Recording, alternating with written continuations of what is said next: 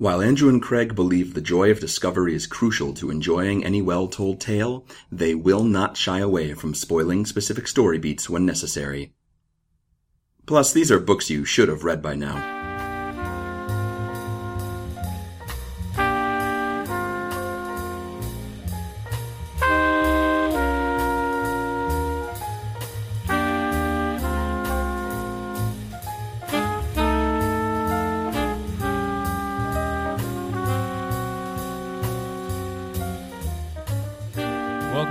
This is a podcast about the books that you've been meaning to read. My name is Craig. My name is Andrew. And I don't know if anybody's been meaning to read this week's book, but we have for a couple of weeks. Yep. It's another Choose Your Own Adventure episode, kids and adults. It's called Space Vampire, and it's by Edward Packard. Choose Your Own Adventure, book seventy-one. This is our fourth Choose Your Own Adventure show. We did um Jimmy Rock was the first one. That was a good one. And then You Are a Monster, an okay one, I would say. And then Secret of the Ninja, which I feel I felt like I was learning the whole time. Like I was learning they they were way too specific about all the ninja facts. Yeah, I feel like I think we did an okay episode with Secret of the Ninja. But I think we did a good episode, but the the book itself was a little It's a little, little dense. Now, the Space Vampire, I assume, will also be rooted firmly in science. You can tell by the name, quite honestly. I have, this, I have the special book fair edition of Space Vampire. I do not, says. But what I do have is a used copy where one of the corners is already folded. Oh, Someone no. from ten years ago saved this page because they wanted to come back to it, and now that person's gone. They're a space vampire now. Or like maybe they just don't have the book anymore. Andrew, would you like to start the book? So for, for for those of you who want like our normal like telling you stuff about the book series thing, go back and listen to the Chimney Rock episode. Um, we talked about how these two guys, Edward Packard and uh, what was the other guy? R A. Montgomery. R A. Montgomery. You got it in one. Good job. Um, these two guys wrote a bunch of these Choose Your Own Adventure books for kids. Um, and the the company that currently owns the rights is called Chooseco, which is still it's the best. Still a good fact. Still a good company the name. Best name ever.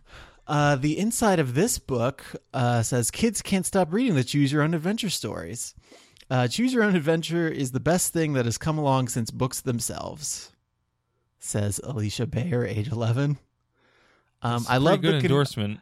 I love the control I have over what happens next, says a seventeen-year-old, which is just kind of, it makes me think like, what don't they have control over that they need? They need Choose Your Own Adventure. Their hormones. Oh yeah, I guess. Andrew, my book also has someone's name written in it. What's the name? Matt Kidd. Kid with two what do, D's. Matt, what do if we you're know out about there, Matt Kidd? Well, we know that he bookmarked page eleven. That's what we know about him. Man, jeez. I wonder if that means it was a good ending or if it's a bad ending or what. I don't know. Okay, so uh, Choose Your Own Adventure, of course, the illustrations are always good. The the one inside the cover on this one is some weird, like, bat boy vampire. um, Craig, do you want to read the warning to, to get us started, or should I?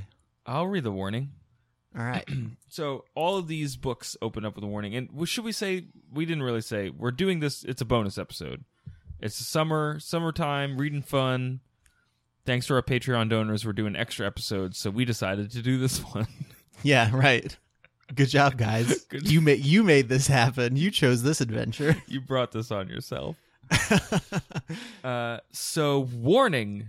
Do not read this book straight through from beginning to end. These pages contain many different adventures you may have when a space vampire invades the solar system from time to time. As you read along, you will be asked to make decisions and choices. Your choices may lead to success or disaster. What's the difference between a decision and a choice? The time you take to make it. Okay, great. What's the sound of one choice being made? Uh, keep on, keep it rolling. The adventures you have will be the result of your own choices. After you make a choice, follow the instructions to see what happens to you next. Caution! The space vampire has extraordinary powers and a terrifying appetite. Good luck. Already, Man. I'm going to be disappointed if there is more than one space vampire. They have kind of sold this as like a space vampire's coming, the space vampire. space vampire. Yeah, if yeah. there are more than one, if we go back to the home planet and meet like mom space vampire, I'm going to be real disappointed. What if we get turned into a space vampire? Okay, which I think is a yeah. distinct possibility. That he might be the last space vampire. It's like Doctor Who, really. Which He's... would kind of make it no his quest kind of nobly sad. Man, what what kids do you think didn't read the warning and just read the book all the way through from beginning to end and just had no idea what was happening and they never read again? This book this doesn't book make is, any sense. This book is not for kids who can't read, who can't follow directions. Wait, did you say this book is not for kids who can't read? I tried, but... Okay, cool. All right. Do you want to hit me with page one? I and can hit you with page one. Perhaps the a little description of the image that's on page one? Uh, there is a picture of a space boy sitting... Like, there's a window, and you can see space out of it, but he's sitting on some kind of yoga mat with some shades on, and he's listening to some tunes. And he's got his cut-off jorts on. You can clearly see that they're cut-off jorts. That is correct. And a Hawaiian shirt that's tucked into his jorts. So, like, that, that says, I'm ready to party, but let's not get too crazy. All right. I can't. It's like Page the, it's one. Like the nerdiest weekend at Bernie's is going on right now. Page one. Basking under the imitation sun, listening to tapes of surf on a Hawaiian beach, you think about all you've been through lately. Training in the asteroid belt, then the sla- sla- slalom race. Slalom. It's an Olympic slalom. sport. Come on. I know what it is. Slalom. Around Saturn, weaving through its high-velocity rings, and finally surviving with no equipment, nothing but a light-gravity spacesuit during three-week trials on Jupiter's largest moon. Four years at the Space Academy, and you've made it. You'll graduate tomorrow, and if you did well on the quantum mechanics exam, you'll be at the top of your class. After centuries of strife, the planets of the solar system united and formed a space force to protect themselves against alien intruders. Although Earth is still the most important planet, Oh, of course, come on! Of course. Earth privilege. The Academy, the Academy is stationed in high orbit around Mars, delicately balanced so as to be able to blast off with almost no drag in the event of attack. It's been known for millennia that the Canopians have been preparing for war, that they will be satisfied with nothing less than the con- conquest of the United Planets. So far, they have not dared to attack. It will be your job to make sure they never do. You step out of the simulator and head back to your room on the inner ring of the giant space station that houses the Academy. Uh, turn to page thirty-nine. So I, already this is this, yeah. that was a big like lore dump right at the beginning of this book. Yeah, there's a lot of I don't feel like we have witnessed such world building all at once in a Choose Your Own Adventure. Right, because the before. other ones have been like in our world, except there's like a crazy chimney house with vampire or not vampires, mummies in it. Yes, or you know, you're a kid and then you're a you are a monster, or you know, you're a kid and then you get teleported back in time. So already, right. this book is asking a lot of me to picture myself as a kid in space. So who are we? We've spent four years at the Space Academy. None of that, uh, none of those two-year space community college programs for us. Yes, precisely. Uh, we're at the top of our class, and we are part of the space force that will keep the Canopians from attacking the United Planets, of which Earth is the best one still. Clearly, but we get, we were like Mars. It's fine. You can like have the Space Academy. You can have it's our fine. Space Academy, whatever. All right. Okay. Page thirty-nine. Wow, it doesn't go to page I'm two ready to right go. away. What happens on page two? We're not allowed to know. Page thirty-nine t- tells us to turn back to page two. Oh, so. Come on. Go for it. You've hardly walked in the door when a beeper sounds from the black box mounted on your small titanium desk. You grab a communicator and answer with your code name. Osprey here. You're a space boy. That's your that's your voice, right? No, I mean the code name. The, I guess if you want to have that voice, that's fine. Oh, I don't too. know. I don't know. We'll see. Code eleven, director's office. Wilco. You click out and hurry out the door. What's going on? Code eleven means drop everything. You're needed at once by the director of the academy. Why is that code eleven? Code eleven goes means go right to the president. Talk- What's code one? Like, code one is someone threw up in the hallway and they need someone to clean it up. Uh, code ten is your dad's taking care of it. Code eleven is yeah. go to the director. Uh, that would code be- twelve is eat your vegetables. It's a weird code. I don't know. Space Force needs to figure out their priorities.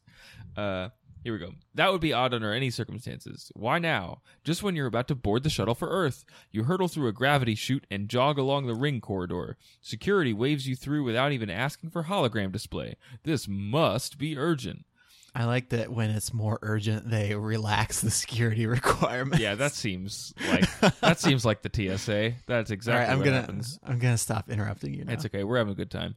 A sliding yeah. panel opens and you enter the director's outer office. The panel closes behind you. You're alone in a large room lighted by the incandescent surface of the ceiling. You stand still as electronic waves scan your body for weapons. Even your brain waves are being measured. If that showed a suspicious pattern, you would be hustled away within seconds. But this does not happen. Instead, a wall swings open and you pass into the cheerful, warmly furnished study of the director. This is your first close-up look at Jason Neff, a gray-haired man with a finely trimmed beard and blue eyes. He taps a wooden pipe in an ashtray and walks around the desk to shake your hand. Turn to page right. two, Andrew. Page two. So we've settled on like a squeaky voice teen thing yeah. for the main character. Sure. So what should we do for what should we do for Neff? Don't, Jason, what's his name? J- Jason Neff. What a Jason what Neff. an unimposing and imposing name at, at once. Sit down, Osprey. I'm glad you could get here so quickly. Neff points a finger at you as if he's about to accuse you of something. Then a smile breaks out on his face. I'm happy to tell you that you're first in the graduating class. You've been given an elite rating. Wow, thank you, is all you can blurt out. Suddenly, the smile vanishes from Neff's face. But remember, you will be expected to live up to your elite tra- rating every day. His voice is stern, because of course it is. We have a problem, and we need the best young officer we can get. We thought our defenses were secure, but the United Planets are in grave danger. What's the problem, sir? Is it the Canopians? Though his study is soundproof, the director glances around as if afraid he might be overheard. Have you ever heard of space vampires? Sir, are you serious? I thought they were only a legend. Neff shakes his head. If only they were legendary. The reason vampires are rare on Earth is that they must be in their coffins by daybreak, or they die. That is a considerable inconvenience to them. Doesn't that make them easy to deal with, sir? Go on to the next page. Go for you want, it. You want me to take it? Yeah, I do. Right. Can we talk about... like the vampires are rare on Earth, but they are not totally wiped out. I like how four to five hundred years in the future, the director of Space Academy is like, yeah, there's totally vampires on Earth. Dracula is super apparently, real. Apparently in four years at Space Academy, that like you you skipped space vampire class. Also, what kind of school is it that if you are at the top, you're called elite? In today's schools, everyone is elite. You know what I mean? Everyone gets yeah, first place that for means, trying. That means nobody's elite. I watched The Incredibles. I know. I know what they said. There's a apparently there's a libertarian reading of The Incredibles. Are you prepared for that? What, like a the... super like, you know, do unto yourself as you are able to kind of. I mean, I guess I. The lesson in The Incredibles has always kind of rubbed me a weird way anyway, because it's it's like not everybody's special, which yeah. is, I mean, like, like that's probably the reality of the universe, but do you, like, is, do you want to tell eleven-year-olds about that? Yeah, it's know. a it's a weird thing. Yeah. Yeah, the quote-unquote normie is the bad guy. That's an interesting... Yeah. Stupid muggles. All right. The director removes his spectacles and rubs his eyes before replying. No, in all other respects, vampires are almost superhuman. They're tremendously strong and clever and almost indestructible. Their only weakness is that they cannot survive bright sunshine. What about... Man, I, I lost so glad it. You picked what this about place. Outer space beyond Earth's orbit when the sun is not so bright? I'm just, what's like a Jimmy Stewart thing happening? Uh, the director nods. That's the problem, exactly. He motions. He motions towards a large star chart mounted on the wall. Outside the orbit of Earth, vampires are almost invulnerable, and we've recently learned that a vampire from a distant planet is at large in the solar system. Last week he got aboard the transport ship Petya, which is en route from Callisto to Earth. He's been killing the passengers at a rapid rate, at least one every night, and no one has done anything about it. Yeah, it's only you, the not yet matriculated student of Space Academy, that can solve this mystery. How did how did this kid graduate with honors, like elite cum laude from Space Academy, and he's never heard of space vampires? And this guy Jason here is telling him that this kid is the one, Neo. He's the Neo. Of, he's the Neo space vampire. All right, Andrew, turn to page thirteen. Neff leans closer. His face pales as he adds, "We think this vampire was sent to the solar system to sample human blood. It's evident he likes it. If we don't capture him before he returns to his own planet, we may face a massive invasion of vampires." You start to speak, but the director silences you with his outstretched hand.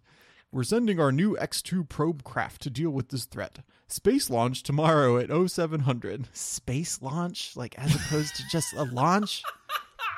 This is a this is a world where people live in space for hundreds of years and they still eat like space cookies. They spend space money on space pants. Check out this to, space to ice cream, the space bar. Have you? Which listened? Is actually a pretty good name for a bar. "I'm offering you a berth on this mission. I can't tell you more about it now. You'll be briefed on board the X two. You lean against Neff's antique oak desk, too stunned to reply. Go on to the next page. Okay. There, whoa, whoa! This page is mostly images. It's mostly a uh, like a illustration, and mm-hmm. Neff is awesome looking. I don't. It's like they dressed up George R R. Martin in clothes from Battlestar Galactica, and he's holding a and he's, pipe but he's got like backwards. A Dumbledore kind of vibe going on too. Yeah, it's pretty good. He's got a bunch of space diagrams on the wall. And a video phone. And, and a little tray of cocaine on his desk. Yeah, with like a money pouch or something. And space just some money. Empty manila folders. Okay. I'll, I'll read the rest. I'll read this one paragraph. That's okay, on this thank you. "Will you accept this assignment?" he asks. "If not, you'll be assigned on the mission to Barnard's Star to see whether its main planet is suitable for colonization." All right, so if you want to go on the mission to deal with the space vampire, the titular space vampire, go to page thirty-one. If you go on the boring mission to Barn- Barnard's Star, to boring turn to page star. nine. We're now, going I to can page. St- I can stop editorializing if you want, but it's pretty clear what way I think we. Should I think go. We need to go see that space vampire. I got to see right, about page, a space vampire. Page thirty-one. On your way Rogers. To board the X two. The next morning, you stop by the kitchen for an early breakfast. Maurice, the head cook, hands you a packet of garlic cloves. "The meals on space missions are not as good as those you've had here at the Academy," he says. "Add oh, some man. of this garlic to your food whenever you want to improve its taste." You pocket the garlic and thank Maurice. Two hours right, later... So in our inventory, we have garlic. Just okay. remember. You acquired garlic.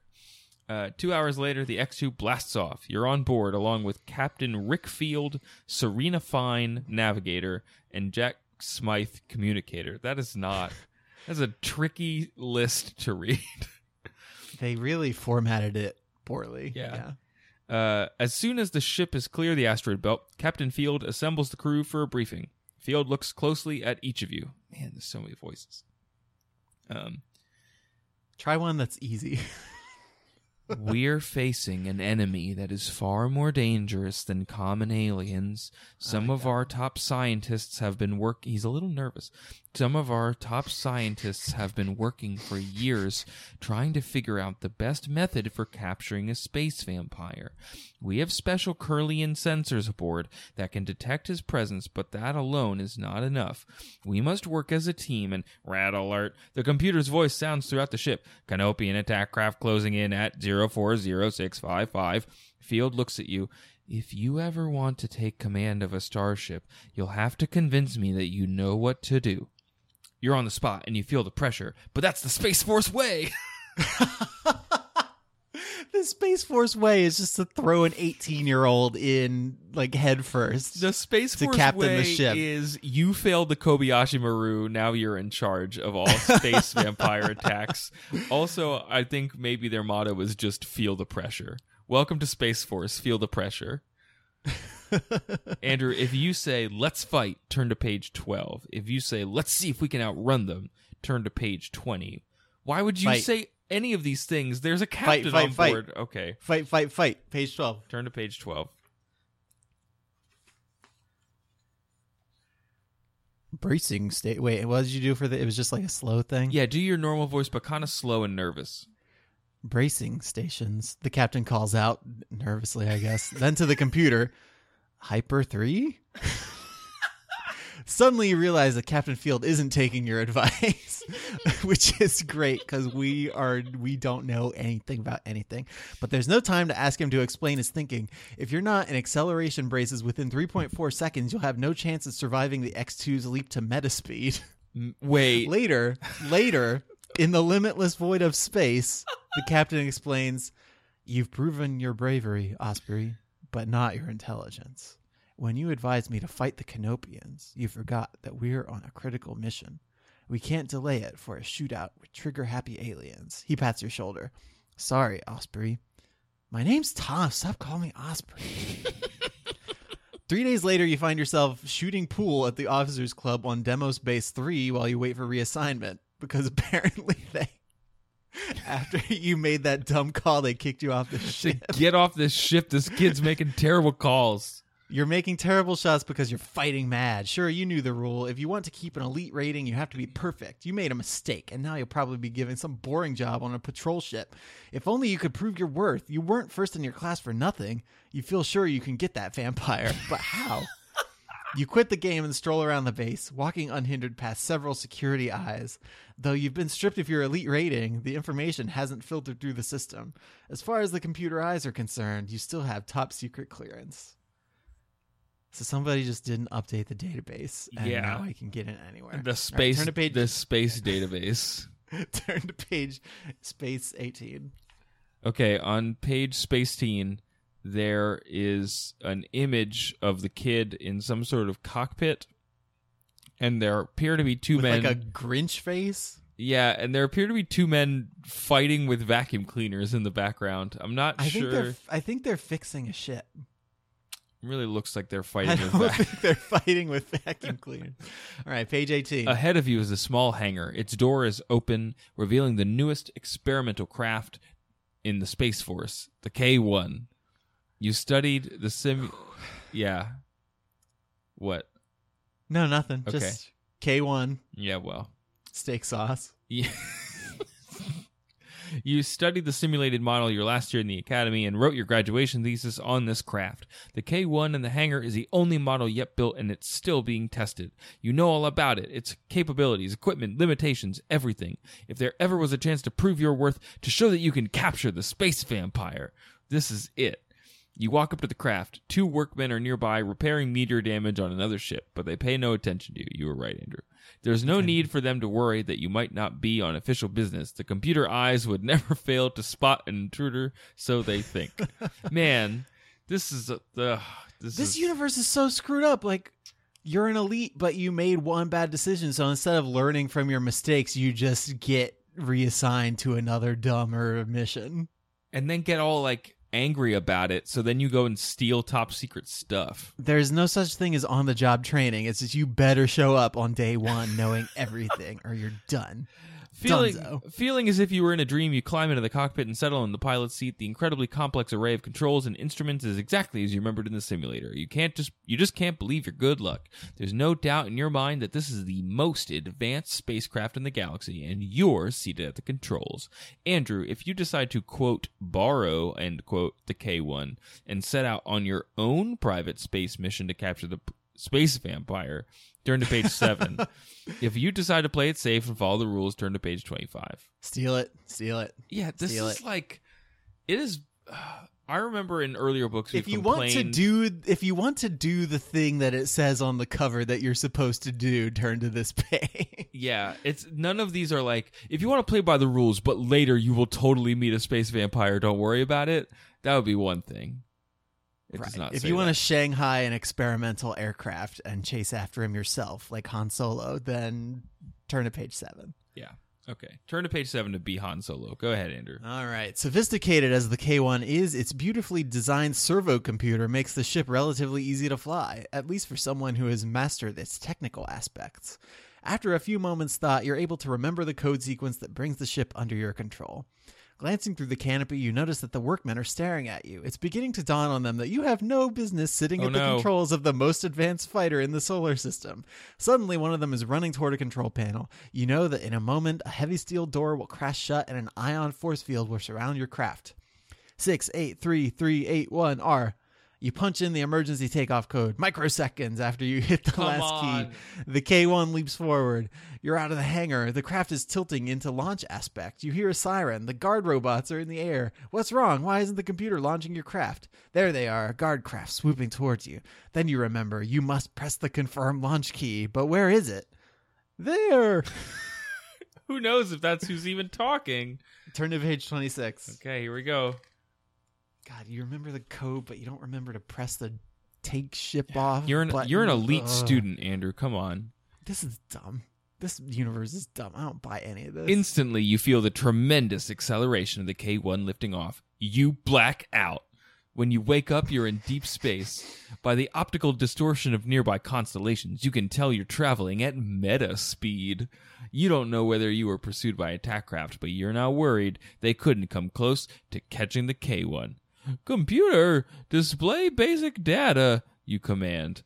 That is the most underwhelming voice command. Display basic data?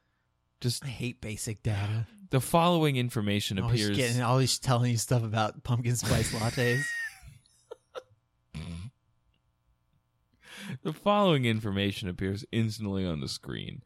Course forty-eight twenty-two sixteen, speed... C times the square root of negative five. What? Fuel reserve three days. At your command, the computer locates the Petya. Set intersect course, you command. You wonder if the Space Force command will guess your intentions and try to intercept you. No matter, the K one can evade any attack force. At least that's what the flight manual says. You have gone full Maverick. You just yeah. screw this entire Space Force. I'm stealing this thing and I'm killing that vampire. You'll for, you'll like reward me later, I bet. I hope. Yeah, no, this is like criminally insane Batman villain-esque behavior. I'm doing good. We, we still think we're the good guy, but clearly we have gone rogue and we're... we cannot be trusted. Go, go to page forty-eight if you were the space vampire all along. Is really. Oh, man, I bet that ending is in here, though. Uh, Andrew, turn to page thirty when you're ready. All right, here we go. All right. Uh, after preparing a meal from the craft's ki- kitchenera... Wait. The kitchenera, you ask the computer to advise you on how to fight a space vampire. The search takes several okay, minutes. Okay, Google, how do I fight a space vampire? Siri. Siri. Help me with this space vampire. You look like you're trying to fight a space vampire. How can I help? Oh, no, Clippy. I can't believe I stole the ship with Clippy. All right, finally the answer appears on the screen. Space vampires. These creatures can be killed only by sunlight stronger than that at midday on Mars. Weapons are useless against them. The only way they can be captured is with an M thirty force field generator, F F G. Approach a space vampire with extreme caution and preferably with at least one backup. They have almost superhuman strength. They are extremely clever and persuasive.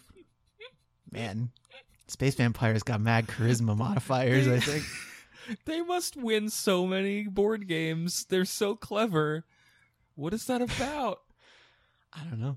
You check your equipment inventory. There are two M thirty F F Gs aboard. What a spacecraft. But maybe you should contact your friend Steve, who's stationed at Delta Base, and try to get him to back you up. All right, if you proceed directly to intercept the Petya, turn to page six. If you try to get Delta Base Steve to turn to join you as a backup first, turn to page thirty-five. This is the first legitimately difficult decision. Why do I have a friend named Steve who works at Delta Base? Does Steve not know that you are wanted in like three systems at this point? Well, I didn't. I didn't update. I didn't check in on Space Facebook. Spacebook. Space. To say I was on a rogue mission in space, so who Steve doesn't know what's going on. All right, proceed directly to intercept page six. If you try to get Steve to join you, page thirty-five. I I do not know what to do, Andrew. I I. I think, this is just my advice, I think we should try and get Space Base Steve. Okay. If only because I want to meet Space Steve. Okay. Everything else in this book has a stupid name, but Steve is just Steve. What are these? Yeah, it's like the Canopians and the the Rhubarbs and... And your Kitchenera. Captain Jason and Space Base Steve are just hanging out. Come on. I can't wait to meet, like... Chad Spaceman or whatever his name is. All right, let's keep our let's keep our thumbs on, on, on page thirty though. Okay, that's the first time I felt like we've needed to do that. Okay, and so far we've tried to fight aliens and stolen a ship. So we're going to page thirty-five. We are, yes. All right, there's another illustration. There are a bunch of spaceships in the sky. You slide into orbit around T four forty-three, a useless asteroid not far from the Delta Base where Steve Winters is stationed. Steve was one of the top pilots in your class. He just missed getting an elite rating himself.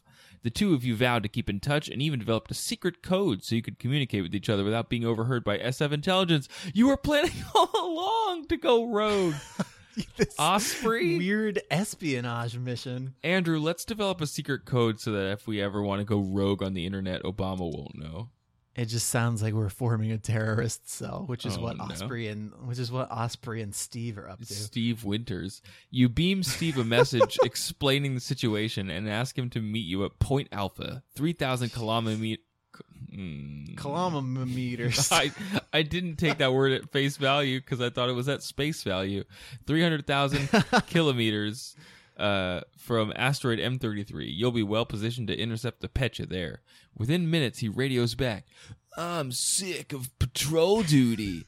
I want action. Wait for me at Point Alpha. Three hours later, you break out of hyperspace and decelerate. Steve Winters, played by Owen Wilson. Wait, I always thought we were at meta speed. I just broke out of hyperspace and decelerate as you approach Point Alpha. Well, we had slid into orbit around T four thirty-three, oh. a useless asteroid not far from the Delta Base, so try and keep up. Okay. Uh, oh, no. Ahead of you are six Space Force attack ships. Surrender at once. The voice message, confirmed by your computer as an official Space Force command, drowns out every other sound. You know Steve would never betray you. S F intelligence must have cracked your code. Now you're up. Was it just like Eve stay, eat me may at the ace point A? Like, yeah. Good code, guys. Or, um, or like, Steve, meet me at the seven eleven with the debit card. They mean T forty-four, T four forty-three, a useless asteroid not far from Delta Base. Uh, okay. Now you're up against it. You have the hottest spacecraft in the solar system, but you Ugh. seem completely boxed in. I hope and pray this ain't no Baycraft. Andrew, if you surrender, turn to page forty-three. If you try to escape, turn to twenty-seven. If you try to think of something else to do, turn to page seventy-one. So, so far, I've been playing Osprey as kind of an impulsive, roguish character. I like don't think chaotic, you, chaotic good. Maybe yeah, like at best. I don't but. think that you've just been playing him. That he has got nothing but that on his record right now. Uh, um, do we want to put our thumb in this page now instead of page thirty? All right. We got um, our three mulligan think, rule, right? Yeah, I want to try and think of something else to do. Let's turn to okay. page seventy-one. Seventy-one. All right, and our pa- our fingers are in page thirty-five. Okay. There's only one thing you can think of, a ploy that's about as wild as trying to cross the ocean on a windsurfer. You bolt on your spacesuit and grab an emergency pack. You have one minute to surrender. The commander's voice surround, sounds in your ears. You punch in ten second delay, order the K one to blast into hyper mode, and hit the emergency ejection switch. G-forces black you out. Then you're aware of tumbling in space. You can see the K one trembling, trapped in a force field. The Space Force attack ships close in on it, but no one sees you drifting through space. With a fully equipped Mark three spacesuit, you can survive for at least seven days before oxygen and water are exhausted, and your jetpack can take you six million miles in that time. That's a lot. Wait, do we do we measure in kilometers or in miles in this universe? It's whatever is useful. Well, I think every every other planet is kilometers, but Earth is still using the imperial system. Space feet. That's what we use. Space feet now. Uh, but the odds against you reaching a planet or space station are, well, astronomical. Stop oh, it. gotcha. Ed, oh, snap, Ed Packard. Uh, you do know of something close by. The transport ship Petya should be passing nearby within hours. You train your pocket scope at the thousands of points of light along the west axis of the sun. Most of them are stars, but one of them, showing, a str- showing strong relative motion, is asteroid M thirty-three. There's a faint dot of light near it. Could it be the Petya in synchronous orbit around the asteroid? You've little doubt the vampire has taken control of the ship. He may have decided to hide it there after spotting the Space Force fleet. Neither the asteroid nor the vampire ship are appealing destinations, but you've nowhere else to go. You jet toward M thirty-three, flying on hope. Turn to page one oh four. So this is just gravity with a vampire now. This is what's mm-hmm. happening. Okay. Uh, one oh four. one oh four. Okay. Two days have passed. Alone in a spacesuit with a jetpack on your back, traveling at twenty-two hundred miles per hour, you feel as if you're absolutely motionless.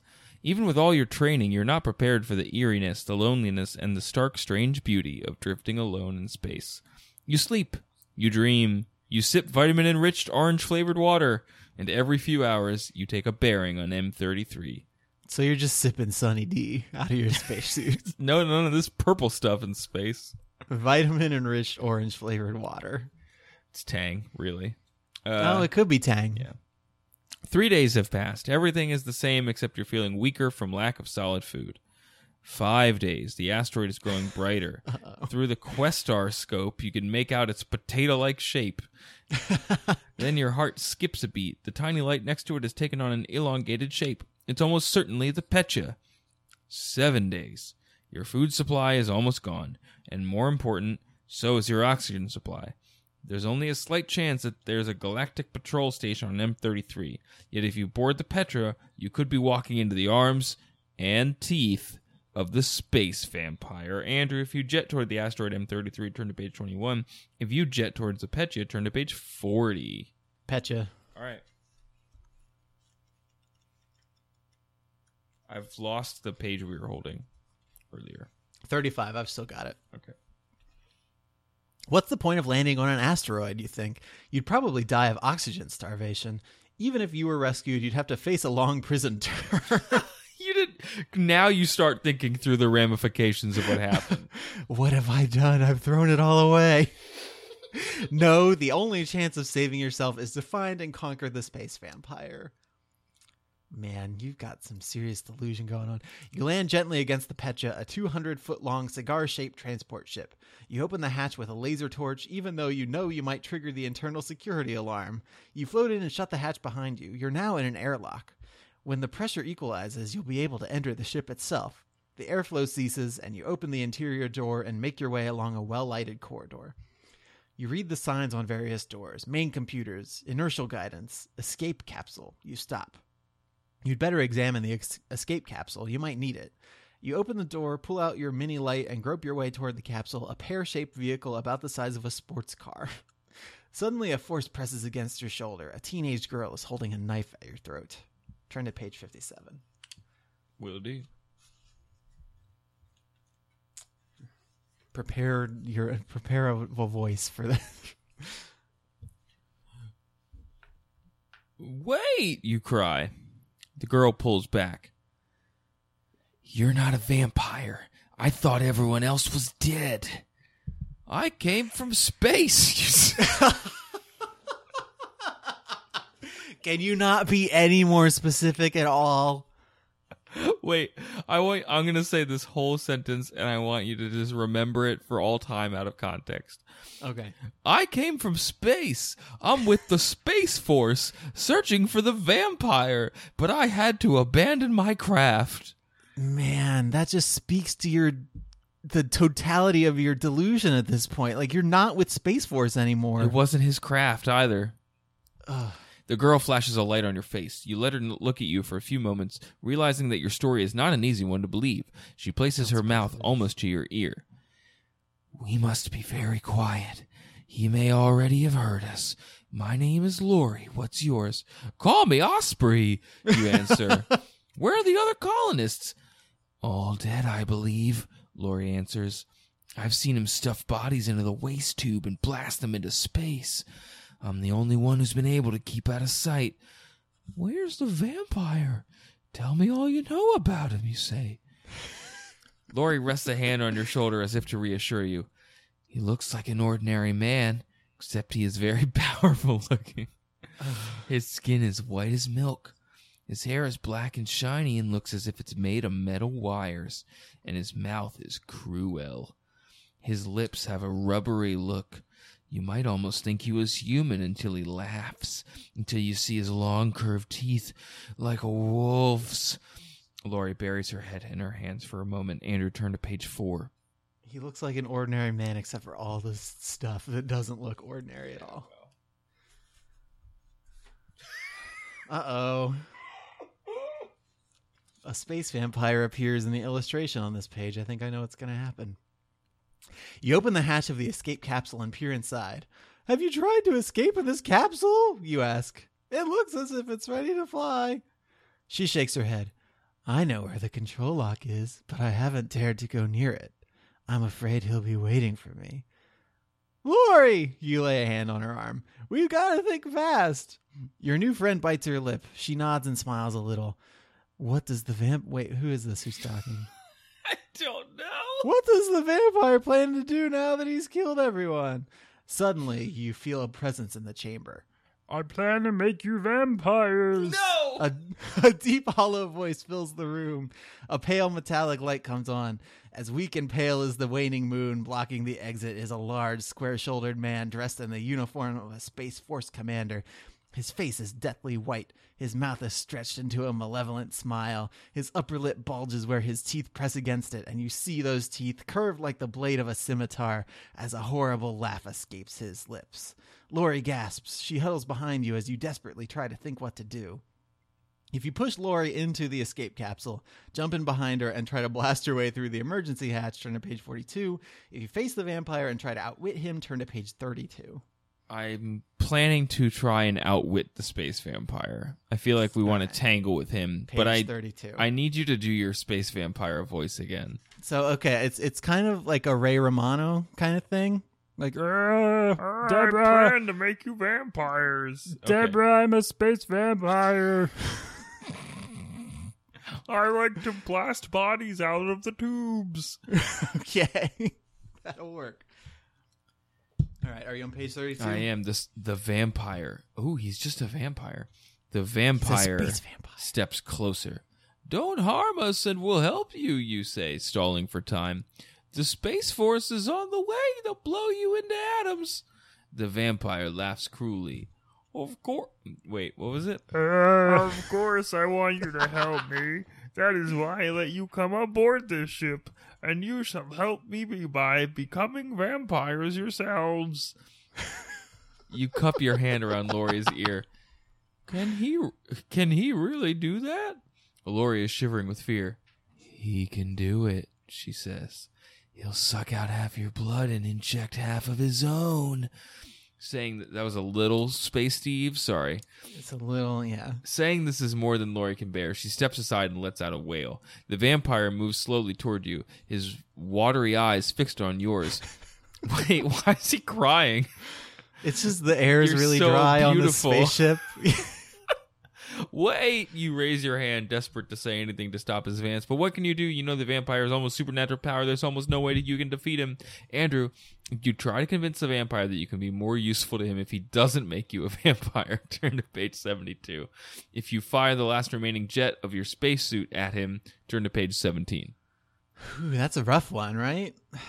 I don't. Yeah, I don't know. I, I heard that the only thing that you could use to defeat him was those M F F force fields, and we left those on our spaceship that we left in space. We did, that we left in space stupidly. Um, let's try to let's try to keep smooth talking him. Let's turn to page seventy-two. Okay. I'm gonna put. I've got my thumb in thirty-five if we need to go way back, but I'm also putting it in thirty-two. Okay. I don't know how what we're. I, I think we're just going to keep reading until we've been doing it for a little over an hour. I think that's a good Well, strategy. We haven't hit an ending yet. This has no, gone a yet. long time, actually. I'm surprised that as rash as Quail is, or whatever his name is, Quentin, no, Osprey, I'm surprised that we are not dead. We should have died. I dro- you drop out of metaspeed and fly into an ice cream volcano. You're dead. Like... That's the type of book that is happening. Uh, yeah, I'm very surprised that we are still here. Yeah. Go ahead. Oh, I'm reading. Look, you plead. We're aware of your power. We realize we have no choice but to do what you want us to do. But before you kill us or turn us into vampires, consider this. There are things we humans can do for you. Things you would like to do but can't. Like what? The vampire stops in his tracks. Well... You stretch out the word as you try to think of what to say. You can't be around during daytime on Earth. Yeah, we can. So we can do things for you while you have to be in your coffin. The vampire laughs a cruel laugh. His lip curls slightly on one side as if he's about to bare his teeth. You dare not turn your head or even remove your eyes from the vampire's evil gaze, but out of the corner of your eye you can see Lori, quiet as a cat, slipping out of the chamber. The vampire is crouching before you like a hungry leopard, a leopard that will spring at you the moment you fail to distract him. Turn to page eighty-one.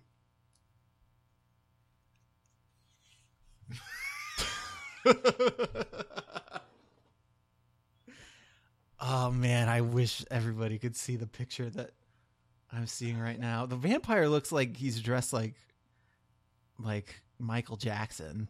Uh huh. It's the it's Moonwalk. He's just flying like weird, through space, like dressing like Napoleon era Michael Jackson. I can guard your coffin, you say loudly. I can find victims for you and track them. And then when you come out at night, I'll lead you to them. You'll be the greatest vampire of all. You'll never have to hide in space. You blurt out the words as fast as they come to your mind, all the while wondering what Lori is doing. And suddenly you realize she must be going to the controls that open the hatch of the escape capsule. In a flash, you snap your space helmet and lock it fast. The vampire charges. At the same time, the hatch slides open. In a screaming rush of air, you and the vampire are sucked into the eternal blackness of space. You glimpse his tumbling form. His pale face is frozen into a look of horror. His body is almost rigid, almost instantly frozen in the near absolute zero temperature of space. You watch him drift out of sight and into oblivion forever, you hope. We got him. I think we got him. We you iced know, I, him. Our spacesuit is supposed to be almost out of oxygen, right? Like. Yeah, we're not going to make it very far. Okay. Turn to page one oh five. Okay. Whew. All right. With your spacesuit equipped to supply sufficient warmth and oxygen for seven days. Again, did we recharge at some point? Good work. Uh, you're safe for the moment, but you're trapped floating helplessly in space. You know Lori will try to rescue you. The odds are against her succeeding, but you've already seen how resourceful she is. Maybe you'll get out of this alive. Maybe.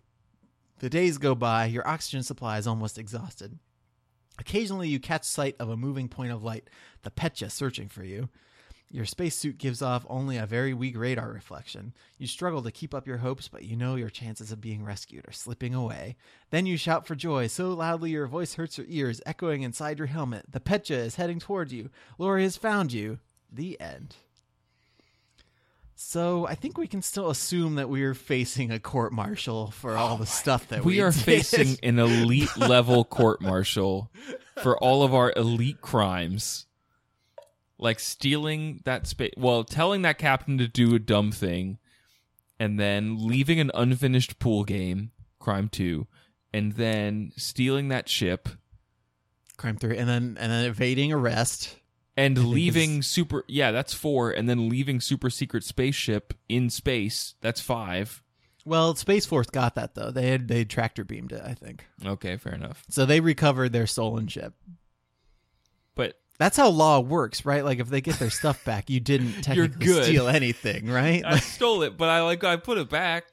So it's, you know, near boys where boys. I found it. Boys will be boys. Space boys will be space boys. They will be space boys. All right, what do we what do we want to do? Do we want to go all the way back to thirty-five, where we were still in our super ship? Um, I think I want to hit. Like, I don't know. I kind of want to keep fighting that vampire. But maybe we maybe we take another route to the vampire. I kind of wanted to meet. I wanted to see more of Space Steve. Okay. Yeah. I don't know how much more of our Ray Romano vampire voice we can. Oh no! I'm going to suck your blood. Bro. Yeah, it's like Ray Romano and Homestar from like homestar runner dot com. Like a little bit of one of the henchmen from uh from the Venture from Brothers. The Venture Brothers. Right? All right, you want to go back to thirty-five? Yeah. Okay. Right. I don't remember Taking... who, who read this one. I don't remember either. All right, so we tried... To, okay, so I, you made so the just, choice. Just summarize this. Um, we have slid into orbit around T forty-three, oh, a God. useless asteroid not far from the Delta Base, you'll remember. Uh, this is when we were trying to contact our friend Steve Winters, um, who is sick of patrol duty and wants action. Who is just, he's just as roguish as you, um, and you are surrounded by six Space Force attack ships that are demanding you surrender. So if you surrender, turn to page forty-three. If you try to escape, turn to twenty-seven. Um, if you try to think of something else to do, turn to page seventy-one. And that's the option we picked last time. And the thing that you think of to do is jet off into space by yourself in your spacesuit. So I think we're going to surrender. I think we're going to be able to talk our way out of this. All right. So page forty-three. You want to read this one? Guess so. All right. You know when the game is up. I surrender, you signal. At your court-martial, you state your only defense that you were trying to catch the space vampire. Oh my God, this is the best line. I'm sorry for what I did, you add. That's a weak defense, the judge says. He is a white-haired, retired space no, no, this is ace. The, this is the, the color text. You don't have to do the Batman voice for it. He is a white-haired, retired space ace with steel gray eyes. He has a reputation for being kindly in manner, but strict in his judgments. You committed a very serious crime, he says, but your loyalty to the United Planets was never in doubt, and you proved yourself to be one of the most outstanding pilots in the force. It's too bad you won't be able to demonstrate your skills for a while. I'm sentencing you to a month's imprisonment on Uranus. The judge bangs the gavel on his desk. Everyone rises as he leaves the room. For a moment, you feel a sense of relief. You are afraid of receiving a much longer sentence. Then you remember that a month on Uranus lasts seven Earth years. The end. Womp womp. Womp womp. Your loyalty to the United Planets was never in doubt, even as you stole our property and went rogue. All right, we want to go back one more time, see what the other see what the other choice is. Yeah, I guess so. I feel like we didn't we didn't like play with as many versions of reality this time, but I mean, we could go further back. We could go back to the uh, that first decision where we tried to gun down that ship, and they were like, "Kiddo, you made a dumb call." Oh, can we go back to there? Um, okay, it's page thirty-one. So, all right, to to transport you back in time, uh, we are on board the X two. Um, cap, we had got that garlic from Maurice. Remember, we got that. Um, didn't come into the story, which I was kind of disappointed by. Um, all right, we're on board with Captain Rick Field, Serena Fine, Navigator, and Jack Smythe, Communicator. Um, nervous Captain, Captain Rick. Yep. Right, nervous Captain Rick Field has has convened us for a meeting, and then there's a Canopian attack craft that's closing in at zero four zero six five five, and Field looks at you and asks what you want to do. So if you say, let's fight, turn to page twelve, that's what we did. If you say, let's see if we can outrun them, turn to page twenty. All right. You go ahead, Andrew. Turn to page twenty. Take it away. Wise decision, Osprey. We have a more important mission, the captain says.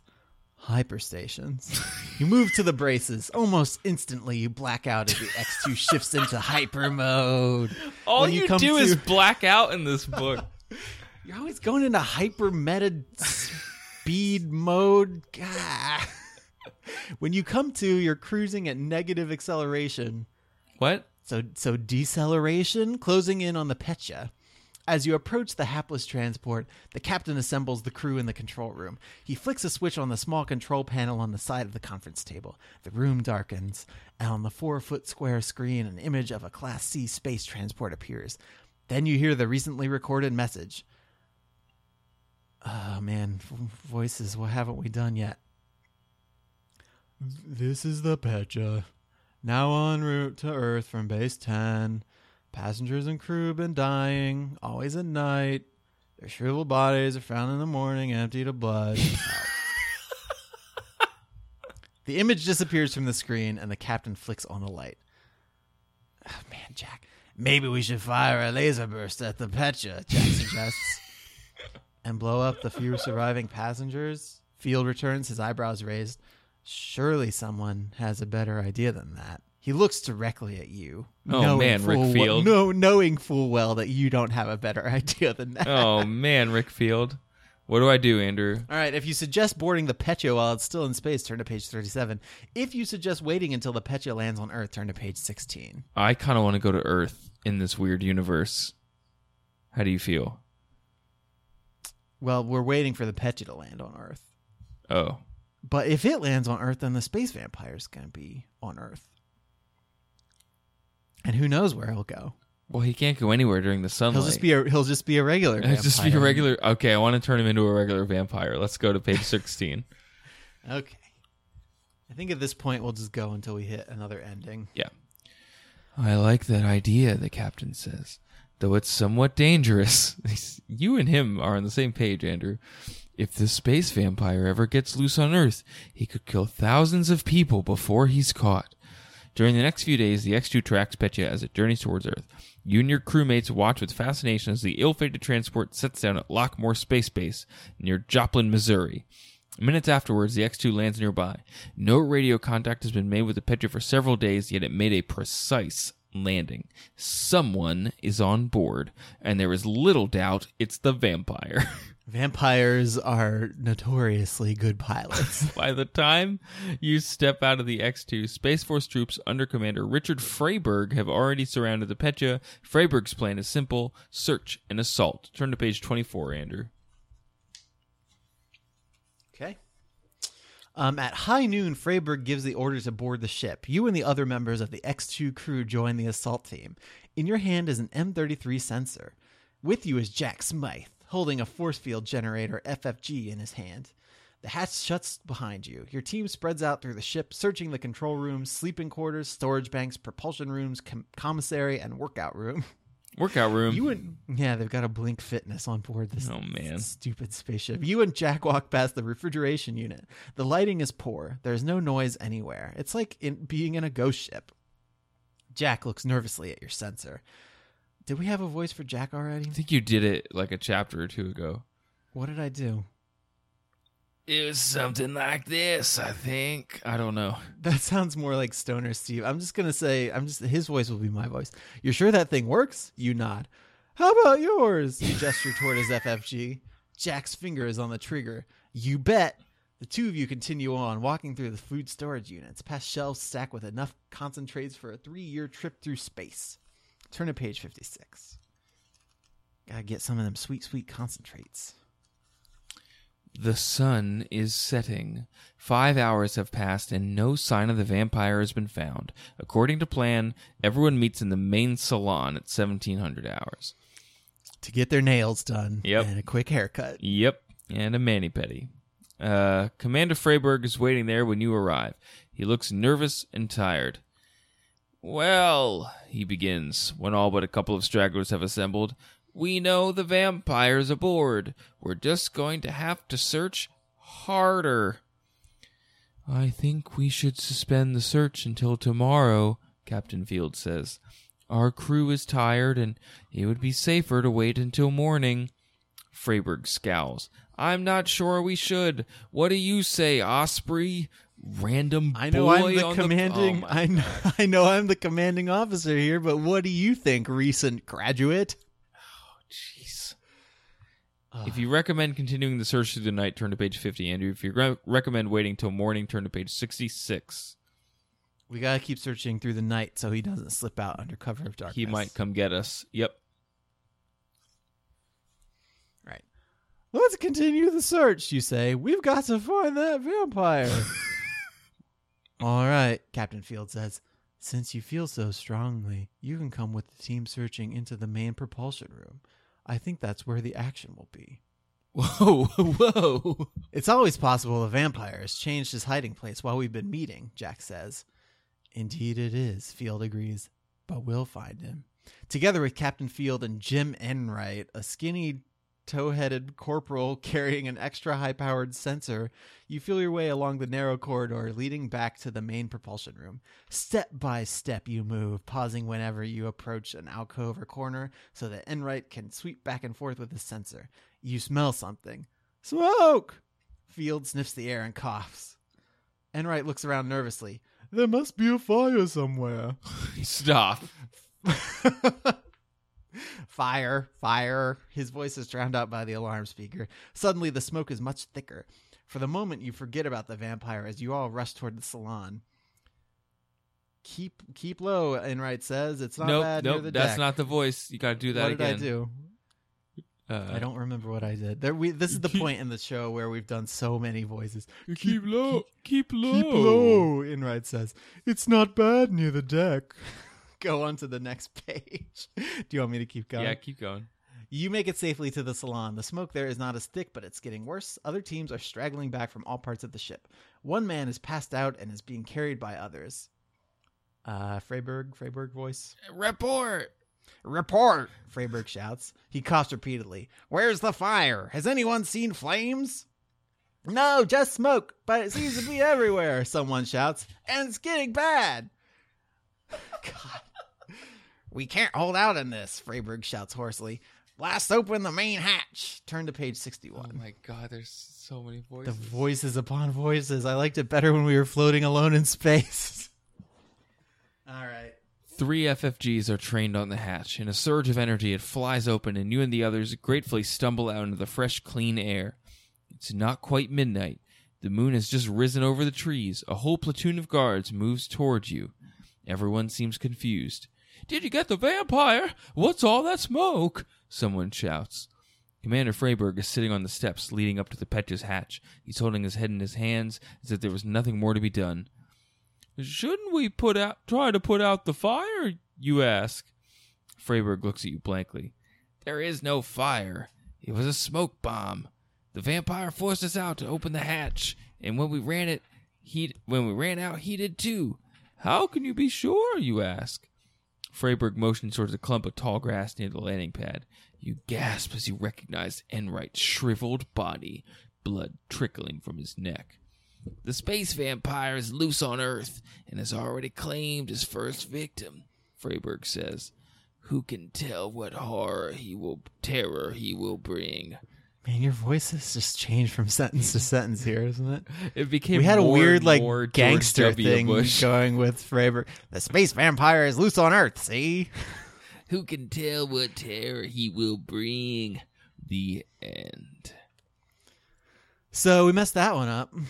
Yeah, we, but basically that thing you one... said what happened came true. Yeah. I predicted it. So we got one good ending where we killed the space vampire by shooting him out an airlock into hey, the man, vacuum of space. First try. First try. Good job, yeah, no, us. That was good. That as the canonical solution to the problem.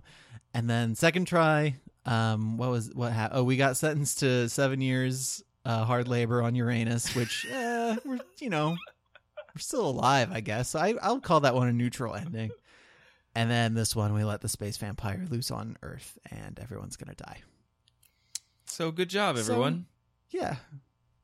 That's it's a very well-rounded effort. Yeah, it's, it sure is. It sure is. I guess, so what sets this book apart in the few seconds that we have together before we have to go into meta speed, um, what sets this one apart from the previous ones, obviously, is the preposterous world building that's going on. Like, no one got turned into a dog. No one... you know, teleported through time. All the weirdness was kind of laid out there to bear. When the president of your school says, yo, there's a space vampire, I need you to take care of it. And you take that directive, like, so intensely that you're willing to break all the rules. This world is already topsy-turvy. So you think, you think you're Captain Kirking it. You think you're, like, flouting authority, but you're going to do a really good job, and people will realize that you get results, even though you're a loose cannon. Yes. Um, but I don't know if that's, I don't know if those are values that this society, no. you know, is on board with. No, judging I don't think by so. Our court martial. I just, the thing, it made up all these words, but then it applied them really inconsistently. Like, it said kilometers once and then miles another time. It said meta speed once, well, but then like hyperspace another time. I mean, it didn't make up kilometers and miles, Andrew. No, I'm just, I'm just, that's, that's, it was inconsistent. Like, how are we measuring these things? Well, I know that that one capsule was as big as a luxury car or whatever. Right. Yeah. That, that section was dense with, with, um, comparisons to non-space things for the benefit of the of the non-space person readers in the audience, I guess. All in all, though, this is a pretty fun one. Yeah, I think it was pretty good. I I, I liked it I better ex- than you. Yeah, I liked it better than You Are a Monster. What? You because You Are a Monster had those long stretches with no choices, and you were just kind of reading along as you turned into an elf, and then you learned French at some person's house, and then you became like a movie star. Like it, it was a weird, it was a weird thing.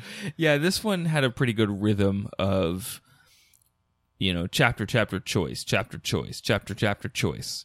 You know, that's a fresh beat that you were just laying down. Chapter, chapter, choice, chapter, chapter, choice, chapter, choice. Well, it was it was, it was helped out by the fact that it focused so closely on the space vampire, right? Because your your single-minded devotion to destroying the space vampire just consumed you until you ruined your entire life. Oh my God, you have to stop. Jesus Christ.